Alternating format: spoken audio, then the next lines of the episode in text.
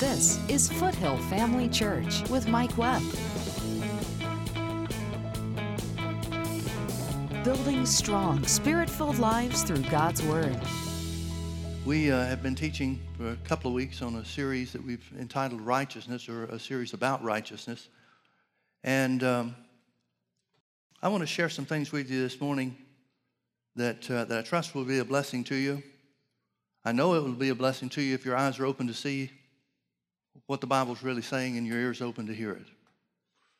Righteousness is a difficult um, subject, shouldn't be, but it's a difficult subject because the natural man, our flesh, even our unrenewed minds, typically associate righteousness with behavior. And nowhere does the Bible talk about righteousness in connection with behavior. Nowhere. Somebody defined uh, righteousness as the ability to stand before God without a sense of guilt or condemnation. That's true, but I don't like that definition. And the reason I don't like that definition is because the key phrases that people lock in on is the part of without sin, without guilt or condemnation. And so often when we stand before God, we do feel condemned, not coming from Him, but because we listen to the lies of the devil we do feel our inferiority. We do feel the, the means and the measures whereby we don't live up to what we know the Bible says we should. And so that causes many people to, to discount the righteousness that the Bible says belongs to us already. 1 Corinthians chapter 1 and verse 30 says that Christ has made unto us wisdom. That means it's already there. It's already yours. You can't do anything about it. It's there. It took place when you accepted Jesus as your Lord and Savior. And that's the way it's always going to be. Now, I know that when you say things like that, sometimes people will say, well, yeah, but what about Hebrews 6? Hebrews 6 talks about an extreme condition, in my opinion, very, very rare case, where someone, after walking with God and growing spiritually to a, a heightened degree of maturity, chooses to give up their salvation. I'm not talking to people that are, that are focused on that. I'm talking to people that love God. I don't know about you, but I don't want out of the family of God. I never will want out of the family of God. And so when I make an absolute statement like I just did about there's nothing you can do about it, I'm talking about to those who want to be in the family of God and want to serve Him and want to please Him. Amen? Too many times people focus on the extreme cases and they miss the import. The devil uses that as a tool to rob them of what belongs to them now. So we'll start in Isaiah chapter 54. Beginning in verse 14, it says, In righteousness shalt thou be established. Thou shalt be far from oppression, for thou shalt not fear. And from terror, you'll be far from terror too, in other words, for it shall not come near you. Now, the, uh, the word righteousness in the, in the Hebrew, the word that's translated righteousness in the Hebrew, means rightness. And then Strong's Concordance gives a couple of examples or areas where things are restored or made right before God. It uses as an example justice. It uses as an example virtue, character traits, virtue. And it uses as an example prosperity. But the implication is very simply this Righteousness is a restoration, it's a return to how things were supposed to be, the right way that things were supposed to be. And of course, we know that it's talking about before the fall of man in the Garden of Eden. So it says, in righteousness or rightness, you shall be established. Now, the word established means to stand firm or to stand upright. And so it's telling us that righteousness is the foundation of the church. Righteousness is the foundation of the church, is the foundation for every person that's in the family of God. Yet, if we were to ask the question, how many of you are righteous? In most Christian circles, you'd have very, very few people raise their hands. And even if you did find somebody that would raise their hand, were bold enough to say, well, yeah, I believe I am righteous, they'd have to add to that, but I don't feel like it. And feelings have absolutely nothing to do with anything. How you feel does not change who you were made to be. In righteousness, you shall be established. If the church doesn't understand righteousness, then what kind of foundation does the church have? The Bible just says the foundation of, of uh, the church, our Christian lives, is to be righteousness or is righteousness. Yet so few people take advantage of what belongs to them. Notice in verse 17, it says, No weapon that is formed against thee shall prosper, and every tongue that rise against thee in judgment thou shalt condemn. That includes yours. If you buy into the devil's lie and accept and or speak condemnation about yourself and about your condition or about your Christian walk, the Bible says that in righteousness you should condemn that tongue. No weapon that is formed against thee shall prosper, and every tongue that rises against thee in judgment thou shalt condemn. This is the heritage of the servants of the Lord, and their righteousness is of me. Turn with me over to Romans chapter 5. We'll read another two verses over here. Starting in verse 17, it says, For if, literally for since, by one man's offense, talking about Adam in the Garden of Eden, death, spiritual death, reigned by one, much more shall they which receive the abundance of grace, that means the finished work of Jesus and all he accomplished for us, much more they which receive the abundance of grace and of the gift of righteousness shall reign in life by one Jesus Christ. Notice that he's telling us that righteousness is not only the foundation for the church, foundation for the family of God, but righteousness is also that which causes us to have a place of authority in the earth.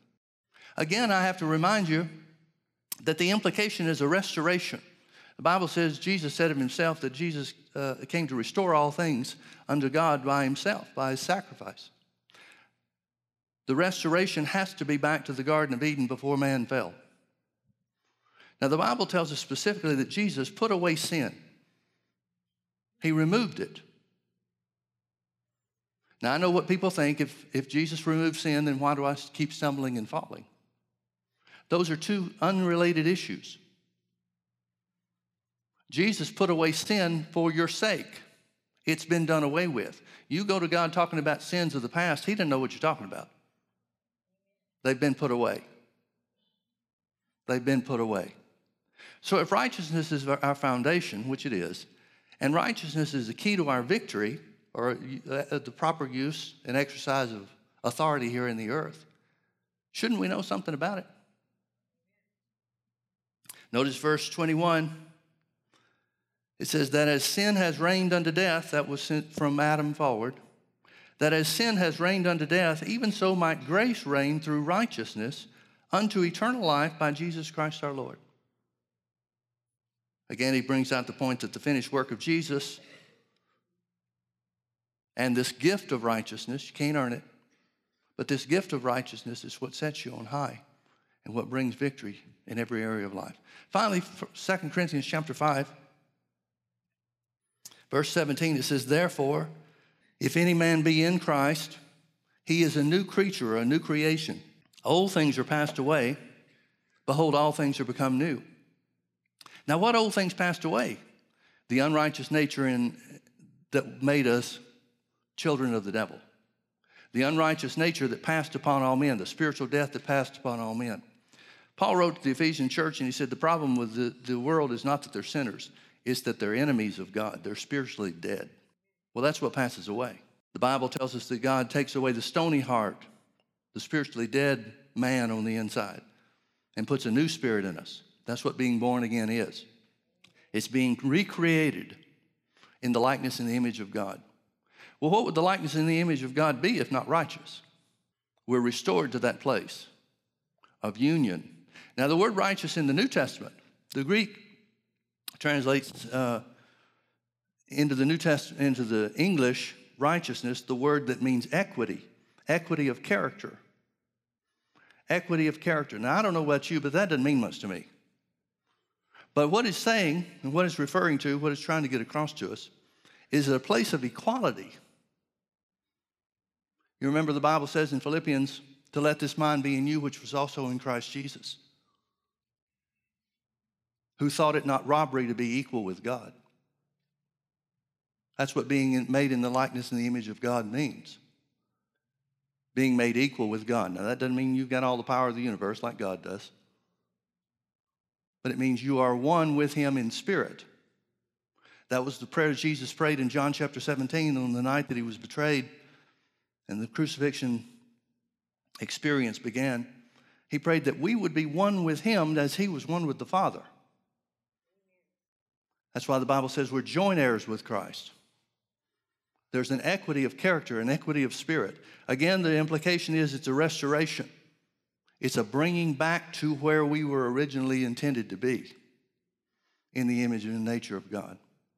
Therefore, if any man be in Christ, he is a new creature. Old things are passed away, and behold, all things are become new. Let's keep reading verse 18. And all things are of God who has reconciled us to himself. The word reconciliation means a mutual exchange.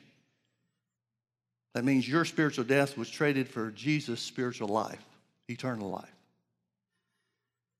There was a mutual exchange. You lost everything about who you were when Jesus died on the cross, and you gained everything that He is through His resurrection. You're not just a sinner saved by grace.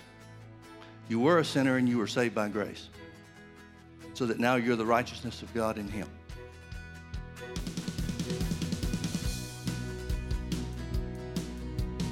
Join Mike Webb and Foothill Family Church every Sunday night at 6 p.m. for our weekly healing school. Healing School is for those who are in need of being healed from sickness in their body, as well as those who want to strengthen their faith in the area of healing. Jesus said, The kingdom of God is as a man speaking the word of God into his heart. You exercising your authority in the name of Jesus, by whom you have access into the kingdom of heaven, to say that for you, you are free from the influence of sickness and disease. Foothill Family Church is in Orange County at the corner of Bake Parkway and Lake Forest Drive, just minutes off the 5 freeway. To learn more about how you and your family can connect with Foothill Family Church, simply log on to mikewebb.tv. Foothill Family Church, building strong, spirit filled lives through God's Word. And all things are of God who has reconciled us to himself by Jesus Christ and has given to us the ministry of reconciliation. The good news is the price has already been paid, the exchange has already been made. Nothing for you and I to do except accept the gift. To wit, that God was in Christ reconciling the world unto himself, not imputing their trespasses unto them or against them, and has committed unto us the word of reconciliation. Now then, we are ambassadors for Christ, as though God did beseech you by us. We pray you in God, Christ's stead, be you reconciled to God. For he, God, has made him, Jesus, to be sin for us, who knew no sin, that we might be made the righteousness of God in him. Now, if, you, if we back up and take an overview of the, of the New Testament, particularly, one of the issues that Paul had the hardest time getting across, and one of the things that seems to be the hardest for people to accept, is the idea that righteousness is a gift and that you can't earn it. Because everything about the Jewish culture, where the church began, everything about the Jewish culture, and, and not just the Jews, I think it's a function of natural man. I think it became the, the focus of all mankind when Adam fell in the Garden of Eden. But that focus is how we're behaving, the lifestyle that we're living. And you can never find a place in the New Testament where it talks about works of righteousness or the fruits of righteousness where it speaks to behavior. You just can't find it. Paul ministered to the Gentiles the good news of Jesus, and invariably, over and over again, the pattern seemed to be that the Jews would send somebody or rise up against the church, infiltrate the church, and then try to impose upon the church some rules or regulations, specifically the law of Moses, and tell everybody that Jesus is good and we're glad that he died for us and he may be the Christ and he's the Messiah and all that's wonderful, but you still got to keep the law of Moses. Well, since Jesus said he came to fulfill the law of Moses, not to do away with it, but to fulfill it, complete it literally, then what would we need the, the law of Moses for? What would the law of Moses add to us? Not a thing. But people took that truth that Paul preached, and apparently from some of the things that he wrote to the church, apparently the attitude and the idea of some people was well, if we're saved by grace and if it's all a gift and it has nothing to do with our works or our behavior, then it doesn't matter if we sin. We, we won't even try to resist sin because sin is unrelated to the gift of righteousness. Well, Paul tried to correct that. But then James, the pastor of the church of Jerusalem, comes along. And James' letter to the church indicates the issues and the degree to which the righteousness of God and the grace of God, the gift of righteousness, was understood in the church because his whole thing was about showing good works because we've been saved. He wrote to the followers of, of Jesus, the Jews that, Jewish Christians that were scattered abroad, and he said, What good does it do if you say that you have faith, but then you don't live it in front of others?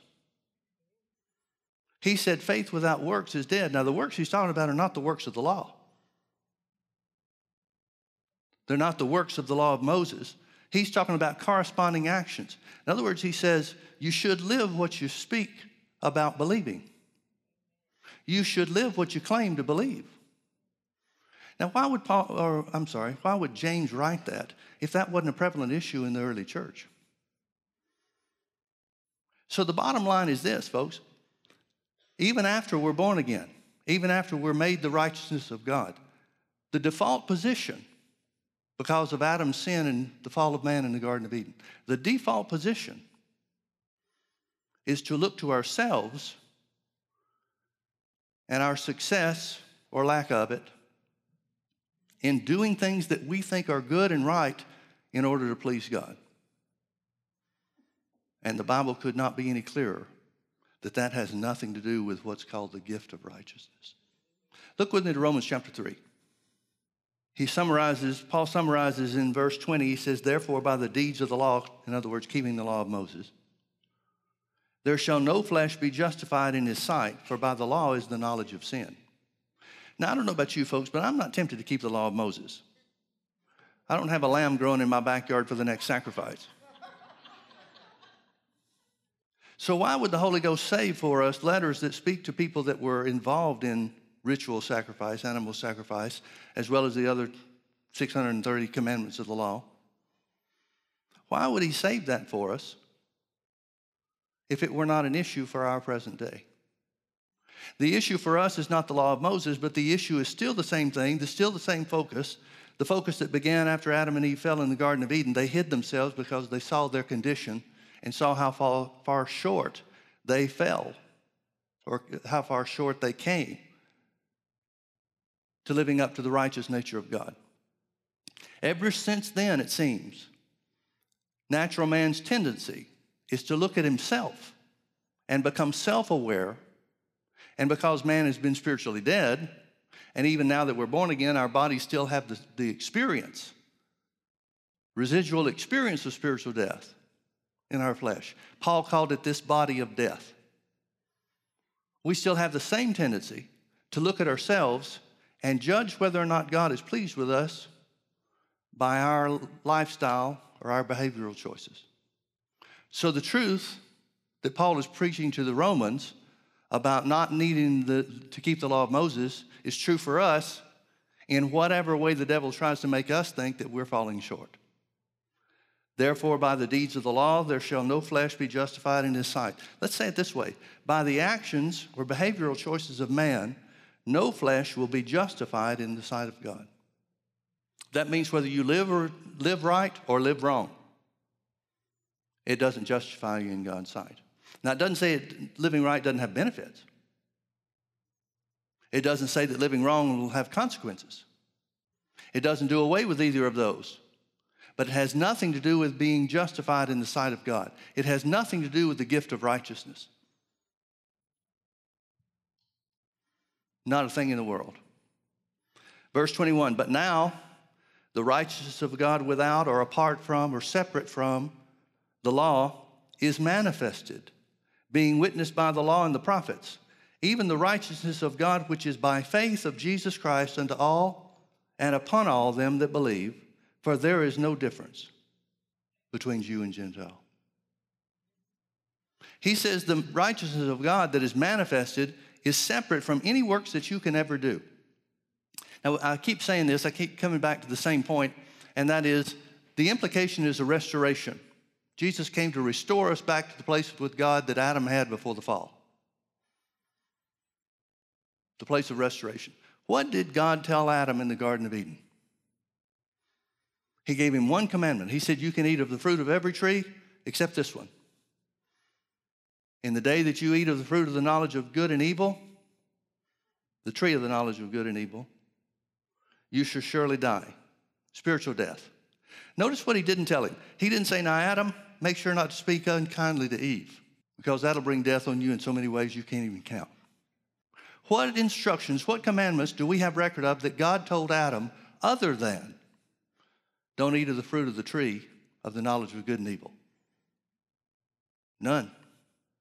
Why? Surely there were things that God spoke to Adam about the operation of the world. Surely there were things that God had to explain to Adam about the exercise and the use of his authority because he'd been given dominion over all the works of God's hands. Why is there no record? Why is there no indication of what I would assume would be fantastic question and answer sessions that Adam had with God in the cool of the day when he walked with him in the garden? Why not? Because there's not one action that Adam could take in the whole earth, in the exercise of his authority over the whole earth, that would change his nature. Only one eating the fruit that was forbidden the fruit of the tree of the knowledge of good and evil. Well, how does that relate to us? Turn with me over to 1 John chapter 3. 1 John chapter 3. Let's start in verse 20. It says, For if our hearts, here's the word since, since our hearts condemn us, God is greater than our hearts and knoweth all things. In other words, John is starting off with saying, I know how it works with all of us, and that is the devil brings condemnation. He brings condemnation. He wants us to resist our relationship with God, or temper our relationship with God, or hold back in our relationship with God because of our feelings. Verse 21, he said, Beloved, if our heart condemn us not, then we have confidence toward God. Paul said, talking about his own struggle, writing about his own situation in Romans chapter 7, about not being able to control the actions of his flesh. He said, I find myself, that is my flesh, doing things that my heart resists or resents. I on the inside, the man on the inside, the man that's been made a new creature in Christ Jesus, the man that received the gift of righteousness, doesn't want to do wrong. But I find in my body the influence, the experience of spiritual death to such a degree that I can't always control my body and make it do what my heart wants it to do. He says, Who will deliver me from this body of death? He said, I thank my God, Jesus Christ. There is therefore now no condemnation to them that are in Christ Jesus. John seems to be writing along those same lines. He says, No matter how you feel, there is no condemnation to them that are in Christ Jesus. So if our heart condemn us not, then we have confidence toward God. Where's our confidence supposed to come from? Is our confidence supposed to come from the feelings of being right with God? You can't count on those feelings. They're not always going to be there. More often than not, the feelings are going to be telling you that you're not right with God. So, where does our confidence come from? Our confidence comes from the knowledge of the truth that it's not our behavior that brings us right standing. It's a gift that was given and will never be rescinded. Beloved, if our heart condemn us not, then have we confidence toward God, and whatsoever we ask, we receive of him because we keep his commandments and do those things that are pleasing in his sight. Jesus said on one occasion, he said, I always do that which pleases my Father. He said on another occasion, I always do the will of the Father. How could Jesus do that? we assume, we, the, the, the, natural man, assumes that Jesus had something different than us. And he did. He didn't have the experience of sin in his body. He was tempted in all points like as we are yet without sin, but he didn't have the experience of spiritual death in his body that we have, that we carry. That's why he had to be born of a virgin, to bypass that, to be the perfect sacrifice. But this is saying because we're in him, because he died for us. The exchange was made spiritual death for spiritual life, eternal life. Because of that, we can know that God always hears us and that we are always doing those things that are pleasing in His sight. Now, again, the natural mind immediately goes to behavior, choices, actions in our life. And the devil's always there to, and quick to be there to tell us how he thinks we've fallen short. But that's not what's to govern us. Beloved, if our heart condemn us not, then we have confidence toward God. And whatsoever we ask, we receive of Him because keep, we keep His commandments and do those things that are pleasing in His sight. You have every right to say, just like Jesus said, because you've been born again, because you're a child of God, you're a joint heir with Christ, I always do those things that please my Father. Because you're not sinning from the inside. The man on the inside resents the sin that's in our flesh. I always do those things that please my Father. That's what the Bible's telling us because we've been made joint heirs with him. And this is his commandment, verse 23. This is his commandment that we should believe on the name of his Son, Jesus Christ, and love one another as he gave us commandment.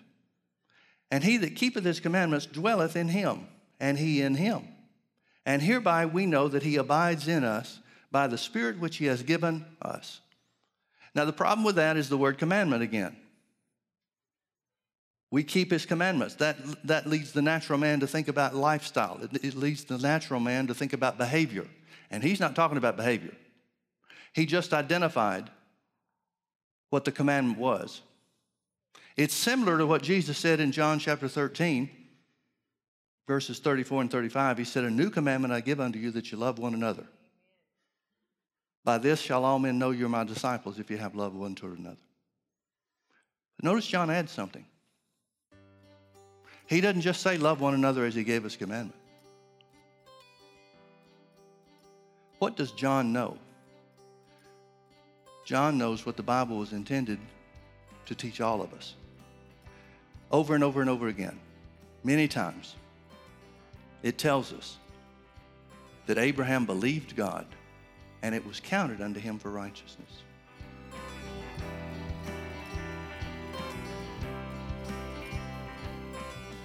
The Word of God tells us to walk by faith and not by sight. That means to live like God's Word is true. Train yourself so that no matter what happens in life, your first question is what does the Bible say about this? Then do what it says and watch the blessings of God come to pass. Thanks for watching today. Come visit us at Foothill Family Church. This is Foothill Family Church with Mike Webb. Why not enjoy the experience? of being eternally righteous, even when we slip, even when we stumble, even when we fall. Believing God is the sum total of righteousness. Join us Sundays at 9:30 a.m. and 6 p.m. or Wednesdays at 7 p.m. Visit us online at mikewebb.tv. Foothill Family Church, building strong, spirit-filled lives through God's word.